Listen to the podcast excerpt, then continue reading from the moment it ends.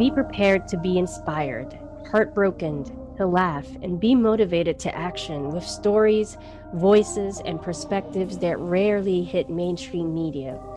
Hi, my name is Cheryl, host of the Global Citizenship and Equity podcast, where I feature leaders, practitioners, community leaders who are taking us forward in the 21st century. This podcast elevates the perspectives that shake up the status quo and allow us to feel into what it means to be human in a vulnerable society and on a very angry planet.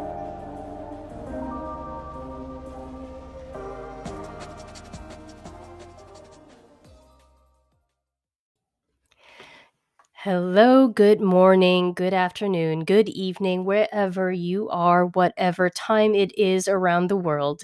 This is a special 2021 Pride Month episode.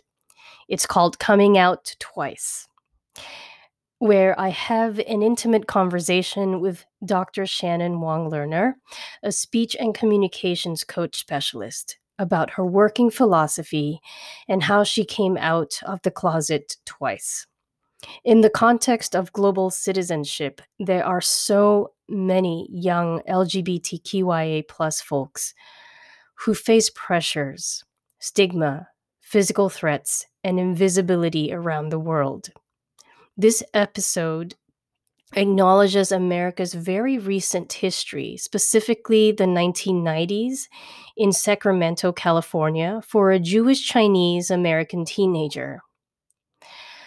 I'm always reminded that Pride Month is very much a revolt against shame, internalized oppression, and survival-based hiding, encountering the invisibility of anti-Chinese American sentiment right now, the racism and xenophobia that we're currently facing, as well as the added struggles of trans and homophobia. This is the second episode in a row to feature a queer Asian-identified leader. I hope you enjoy this episode.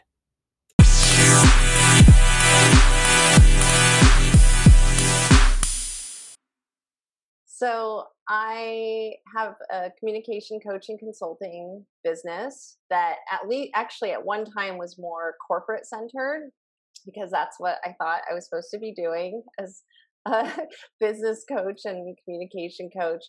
But actually, when I first came out, or second came out in June of this year, I actually completely changed it. And that's when Cheryl and I met.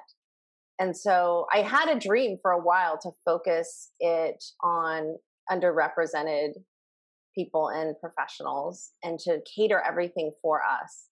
So people of color, Asian Pacific Islander, people who are neurodivergent, and LGBTQIA+. And so it has been a very short period of time, but I feel like I've been able to connect my personal story and what's been going on with me personally with my voice, and then to connect with this amazing audience online. And that has fueled my decision to change my business and kind of put me in this completely different direction in my life. Yeah. And so I want to dive into, so it's incredible what you've been putting out and how people have been responding, at least from my perspective. I've seen like the interactions online. Mm. So let's dive into a little bit of history, and because I think we've talked about how you did come out pretty early, but I'm curious as to what it was like around that time and the things that led up to that. So this was the late 80s, early 90s. And I grew up in Sacramento, California, where I live now. And at that time, there was a lot of different tension. It's interesting because it's a little similar to what's happening now with Black Lives Matter, but it was not as organized. It was like more underground. And so there was like a huge, white nationalist skinhead faction and population that lived not far from Sacramento, and so they would come in and cause trouble for people of color, for queer people. And then there were other groups who were fighting those guys, they were mostly guys. So those guys. And so I grew up in this, and then there were punks and there were goths and all these different subcultures. So people expressing themselves in a way that had to do with fashion, had to do with music, you know, going to shows, things that only, I think, a fraction of younger people do right now. Well, especially now with COVID, no one's really doing it at all. But at that time, this sense of identity really came from how you could express yourself uniquely. And some of this had to do the way we congregated in groups and maybe the labels we gave ourselves. I never really had a label. I sort of kind of dipped into each group and had maybe one or two friends from each group. But I did create zines at that time. So I remember I actually got this, it was almost like a pamphlet. It was like this really small book pamphlet at a used bookstore, and it was Judith Butler. And this was early on. And then it had queer in the title, and then she talked about what queer was. And I had never actually heard that term before in that context and it being used in this positive way. And so this was right when I was coming out as bi at the time. I decided, kind of in a similar way that I did just recently, that I was going to, you know, use my writerly voice, use my creativity, use all the stories and all the talents of the people I saw around me and create this zine. And I called it Zine Queer. And we actually, for the very first, oh, it was the second edition, we actually interviewed Pansy Division. I don't know if you know who they were, when they were really small. And so they're one of the first sort of like Indian punk rock queer groups. And so, yeah, interviewed them, and just, I guess, in that same spirit. And I haven't really thought of it lately in that way, because I'm, you know, this is like 30 years later. Yeah. Wait, how old were you when all this was happening, when you created the zine, you were coming out? How old were you? I think I started to come out when I was 15. Mm-hmm. And then I did the zine when I was 16, 17. And I remember I put it on Maximum Rock and Roll, which is like a punk catalog. It sort of like was a way to advertise, was a way that we communicated before the internet, which makes me sound really ancient. But for all the millennials watching, you know, they're like, "How old is she?" But they didn't really have a lot like for queer youth, and so when I put out what the zine was, I got so many responses of all over the country and maybe all over the world. I can't remember at this time. And so when I came out with the third edition, I remember I sent them out. So I think I just asked for $1 in postage. So another envelope, you know, and I just would fold them and put them in there. And it was great. It was great. I think I was coaching back then, because I remember I had this one guy who contacted me somewhere in the Midwest and told his story, and we would write back and forth. And then he sent me, it sounds strange, he sent me an engagement ring, because he said he realized that he was gay and that he didn't need it at the time for the person he thought he was going to give it to. So he said he sent it to me. So wow. I had all these, yeah, interesting. And then at that time too, it was something that I think was unique, and I didn't mention this, is there was really this very conservative sort of response to AIDS epidemic crisis. So there was a sense of assimilation within the queer community, and they wouldn't even call themselves queer community. I was a part of the LGBT center, but the BT was barely, it was like hanging off the sign, you know? Yeah. Like if it was neon, the GL would be lit up, and they'd be like, "Oh, we don't know what happened with the rest of it." It just, so there was a real like favoring gay, favoring lesbian identified people, and seeing the rest of us kind of in these, this substandard way, or like, "We don't even want to talk about you. We're just going to keep you sort of in this secondary closet," right?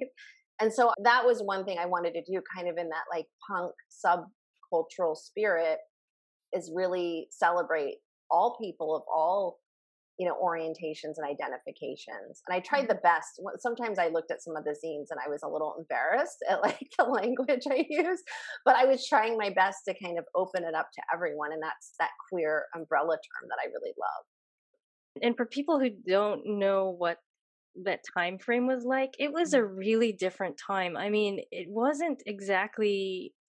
really wasn't easy coming out during those days. And I mean, I think the thing you were talking about it being more lesbian, gay focused, and I would say gay male focused more so than even lesbian at the time, because I think the lesbian movement really picked up maybe mid-90s. I think it was definitely it was a different time. There was a lot of invisibility. So the fact that a 15, 16-year-old decides to take leadership and like develops this cultivates this zine, sort of a container or some room for this sort of expression to take place, that's a lot for a 16-year-old. And when I think about queer youth in general over history, I think people who come out early are sort of burdened with this, but at the same time, I've seen just this kind of leadership from such young people. Mm-hmm. I don't think that people appreciate how hard it is to do it and how incredible it is at the same time. Yeah. So to see that kind of leadership happen in your teenage life,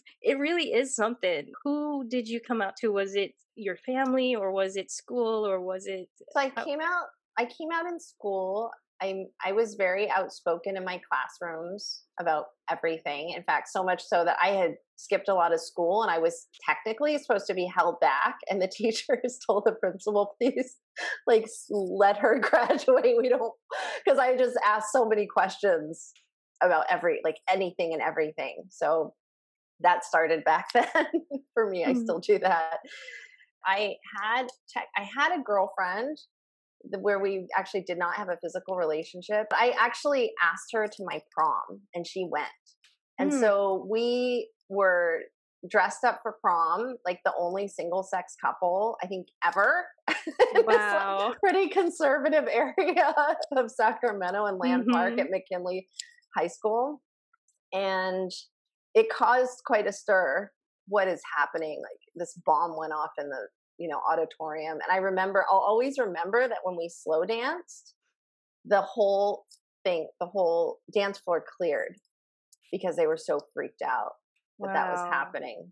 And I don't know what they were doing. I wasn't looking around. I don't know if they were staring at us. I'm assuming they were staring. Wow. So can you remember what was on your mind as you were dancing and when you saw people freak out, or what was on your mind? I think I didn't feel fearful, because I actually never felt fear, like, of bashing until recently. So I didn't feel that. And I think as like a young person and someone who just thinks they can rule the world, that's how I always felt when I was really young. It was only like later in life that started to take that idea away from me. And then I had to get it back for myself. So I think I felt very empowered because, and this is so cheesy, but only people in the 80s and 90s are going to get this. So I was wearing a red dress. It was a vintage red dress, and there was a little bow there, and I'd taken it and I'd made a choker. And then she was wearing a tuxedo, and then I was wearing a tuxedo jacket. I don't know what it was, some couture brand. I can't remember what. And the lady in red came on, and then we slow danced. So it was like the symbolic thing. You could take it in all kinds of directions, or scarlet letter or whatever. But yeah, it was like I was the lady in red. I was dancing with who I wanted to dance with. But the cool thing about it is I remember later running into a friend of mine who, I always thought would just never approve. She was Christian and Baptist, and she came up to me, and she was just beaming, and she sort of thanked me, and she said, no one, she couldn't even speak. She didn't understand how to say what she was trying to say. She said, no one does that, or something. She was trying to say something, but you did it. It whether she ended up gay or not, I have no idea, but it definitely just that act. It was almost like later I ended up doing performance art. So it was almost like this was maybe one of my first performance art pieces as a young person, young adult. Yeah, I mean, I think you say it's performance art, and I can't help but think about the queer movement at the time and how, unfortunately, these things were getting politicized at the same time. Sure. And so even though it was an act of two people in love and you were a daredevil, just getting out there dancing, and I don't think that people get that this kind of stuff back then was really it was really hard for young people to do this. I mean, it was really hard just to be queer. I mean, I remember I didn't feel like I could be like that out. So, you know, when I was in this relationship with this woman, I remember we like wanted to just hold hands somewhere and we couldn't. So we went to this, and we're both not Christian at all. We went to this church called Unity Church because we knew they were gay friendly. And we had a very innocent relationship in that way, just it. And it was like, you know, very exciting. And that was like the only place we could do it. Hmm. So leadership, it's all the conditions that led up to you having to lead your life. But at the same time, because of the conditions, it ended up having an influence on the people around you. I got caught up somehow in like a peer pressure thing where I thought that I wasn't actually queer.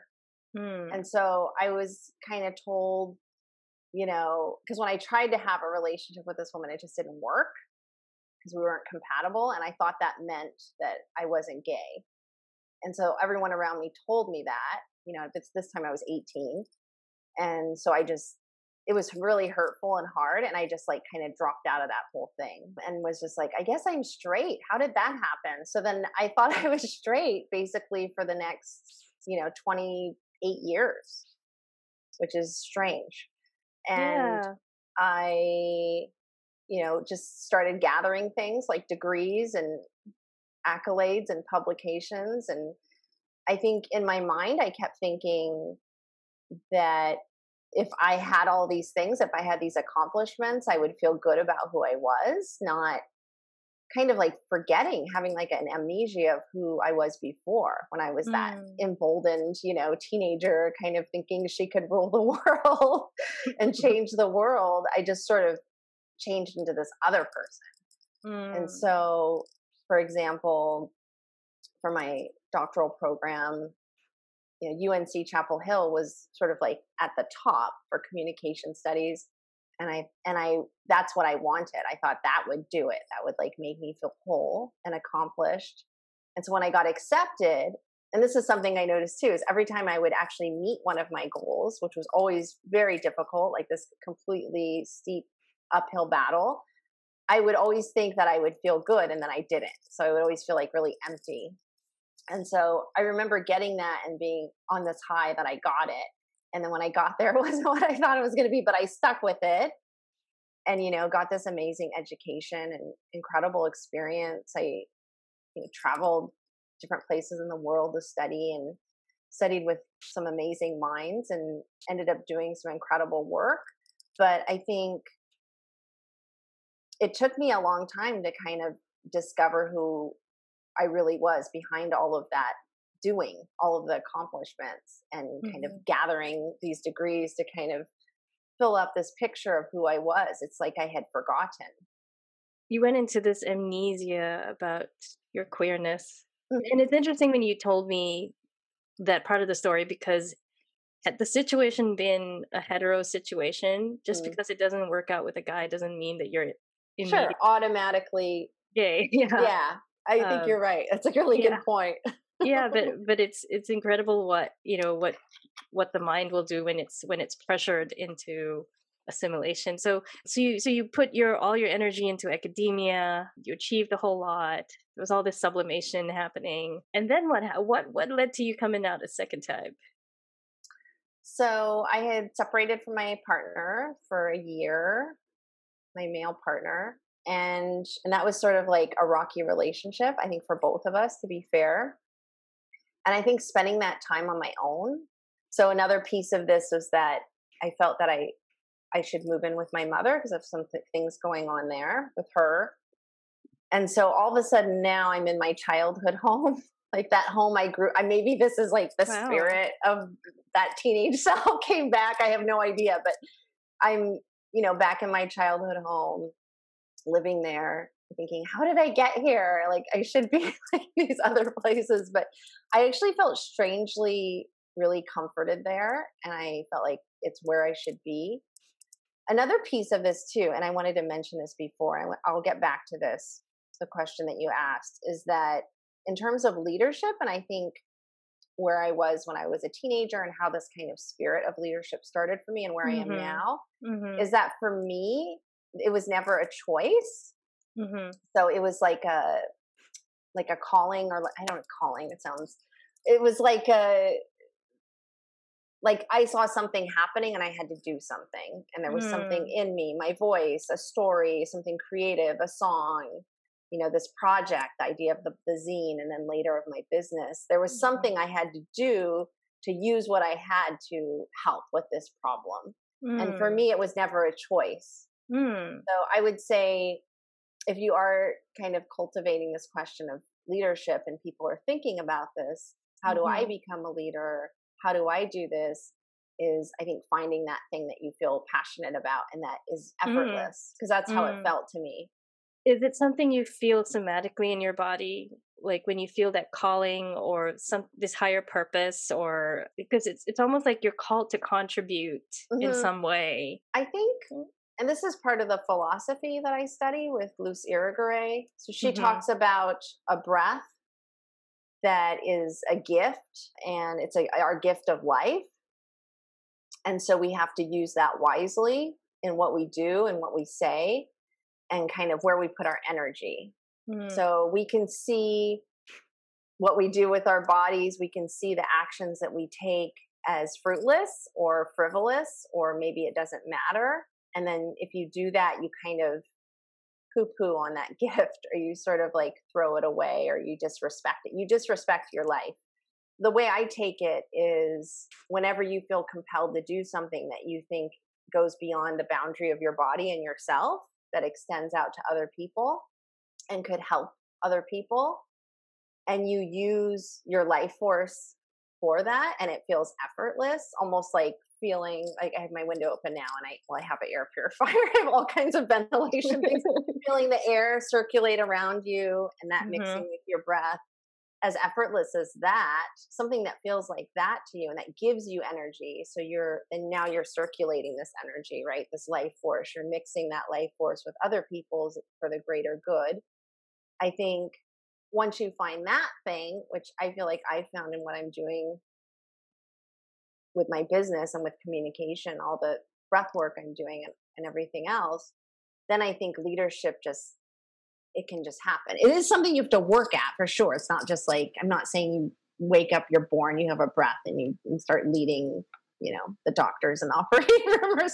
But no, I'm not saying you're just born a leader. I'm not saying that, but I'm saying that I think it's something that for me took all those years to realize what all of that training, you know, all the skill building, the degrees, all of this stuff added up to and could add up to. So it wasn't, I was accomplishing things in order to be a person in the eyes of others. It was, I was accomplishing these things because I'm already a person and I want to help other people like me who are going through the same things as me and who are going through the same things that I went through before. I also think there's a really interesting idea of, you know, breathing into something as, so when you speak, you fill a room, right? And so you speak and now there's kind of this space between you and me. And then you have to deduct like what I just said and the meaning. And then you have to, you know, there's that whole process. But with breath, it's outside of the realm of those symbols that are fixed or could be fixed. And so now there's a space between us. It's not a space of distance, but it's a space of openness, of listening and respect. And so this is part of the philosophy that I got from Luce Irigaray, and it's a lot of what I embed in my communication practice, my coaching practice. And I believe that idea of breath that both respects and looks at our people of color and queer people, looks at our invisibility and inaudibility throughout our whole lives to speak authentically as ourselves. It both looks at that and respects it and kind of pays homage to it in a sense, but also kind of lets it go and activates it into an integrated, embodied way to speak that is both authentic, but also leaves room and space for others to speak too.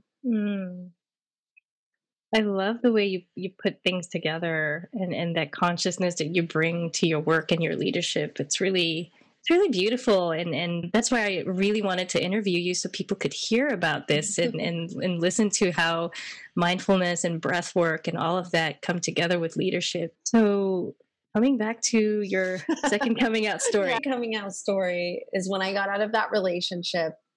We were technically still together for a year, but we didn't really see each other. It was, I would say it was basically done just because we were so separate. I think we only saw each other maybe a handful of times. And yeah, I think just being alone, not having finished my dissertation, having finished that degree, I was still really busy. So that is another thing, is I just was working myself probably harder than ever. So I was teaching 4 classes and then 5 classes at 2 different colleges. And I'm not saying this is like this.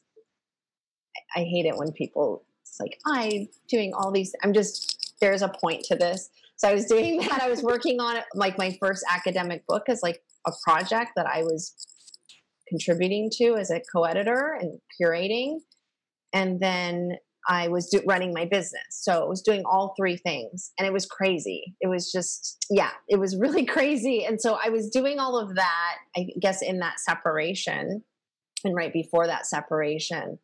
And then I got really sick because I just was wearing my body out. And I think it was interesting because I feel like in that time that I was kind of pushing my body and my what I could do, like trying to have 3 careers all at the same time so I could decide which one I wanted to do. In the time that I did that, I think I got to a place where I was so exhausted. I just had to stop, you know, and rest and try to be more restful and mindful.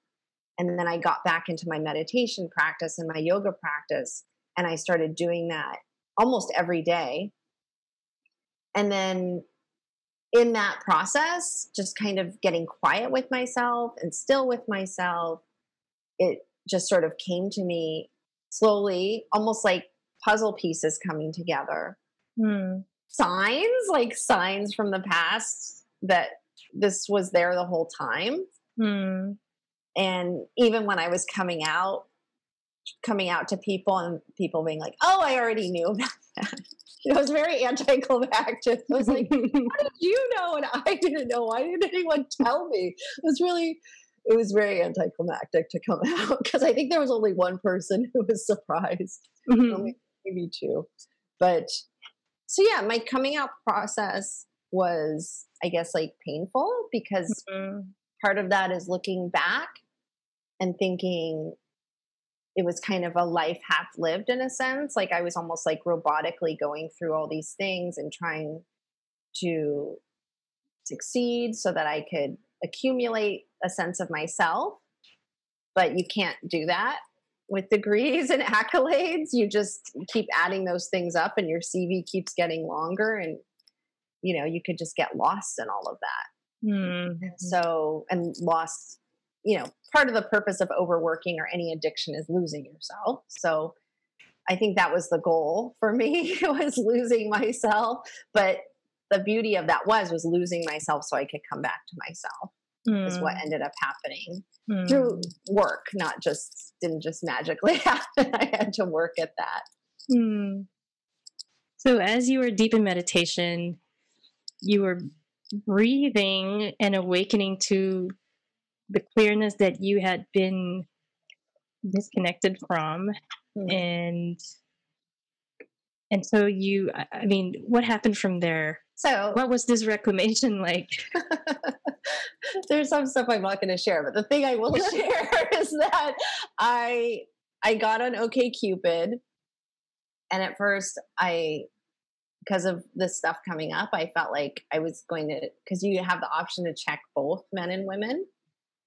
And so I did that, and my interactions with men were like terrible, like from my perspective and theirs. There was like nothing happening for me there. And then I noticed like with women, it was this completely different thing. And yeah. And, you know, gender, non-binary, non-conforming people too. Like there was this completely different thing happening with me and like communicating, and also just this idea of what a relationship could be like, I guess, with someone else, you know, not just in not a heterosexual relationship, but also with myself too, and like discovering who I was. Mm-hmm. So I think that was kind of what did it, you know, is that just looking at like how I was feeling, I guess, when I was interacting with people, like both online and in person. And then in like the yogic way, really paying attention to, you know, how I was feeling, like what my responses were, you know, how I felt in my heart, and like what was my spirit saying, my soul saying. And finally being in a place when where I could do that, which was really wonderful. And then tying it back to leadership.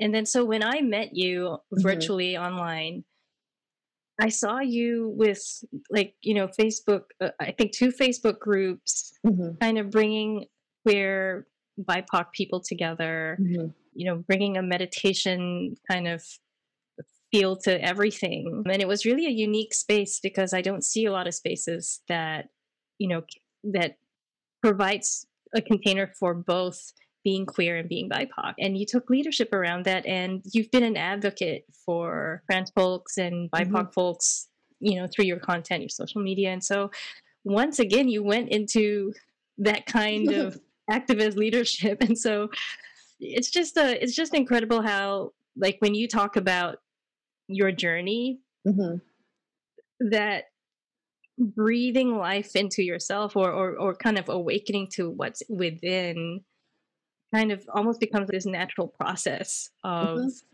just turning it outward and offering support and help and being of service to other leaders. I just think it's a wonderful story. And there's so much tiny bits of just magic that people can take from this story, because I think there's so many folks out there who, one, are queer, BIPOC, and maybe are thinking of meditation, maybe are thinking of more conscious ways of being. And I think hearing your story, I think really just, I don't think that people appreciate coming out stories in the way that queer people do, because it leads the way for other folks. It almost like it opens avenues for others. And so I think it's really special that we talked today and shared.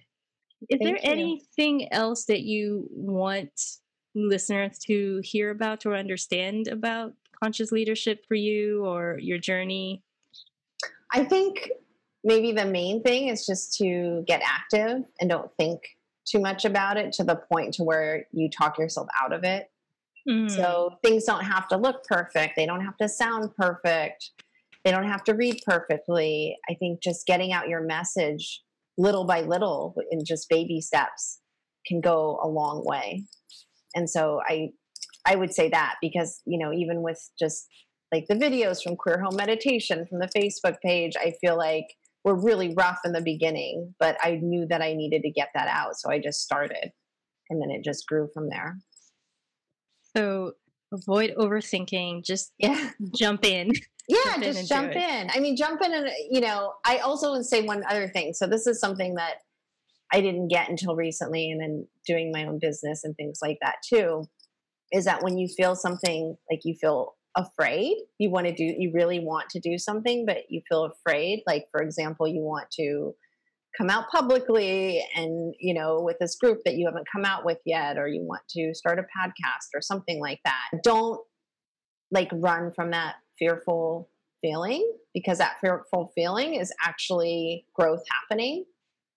And so, and that sounds counter, because you think you're afraid, so now you protect yourself, right? But I think there's something about this work where I don't want to say you should be fearless, because I think that there's meaning behind that, because it means you're doing something important and you care about it. But it is something that I think over and over again lately I've had to tackle and develop new senses and new processes to think through what that fear is. Like, what is this really? And how is it leading, trusting that it's actually leading me in a good direction? Mm.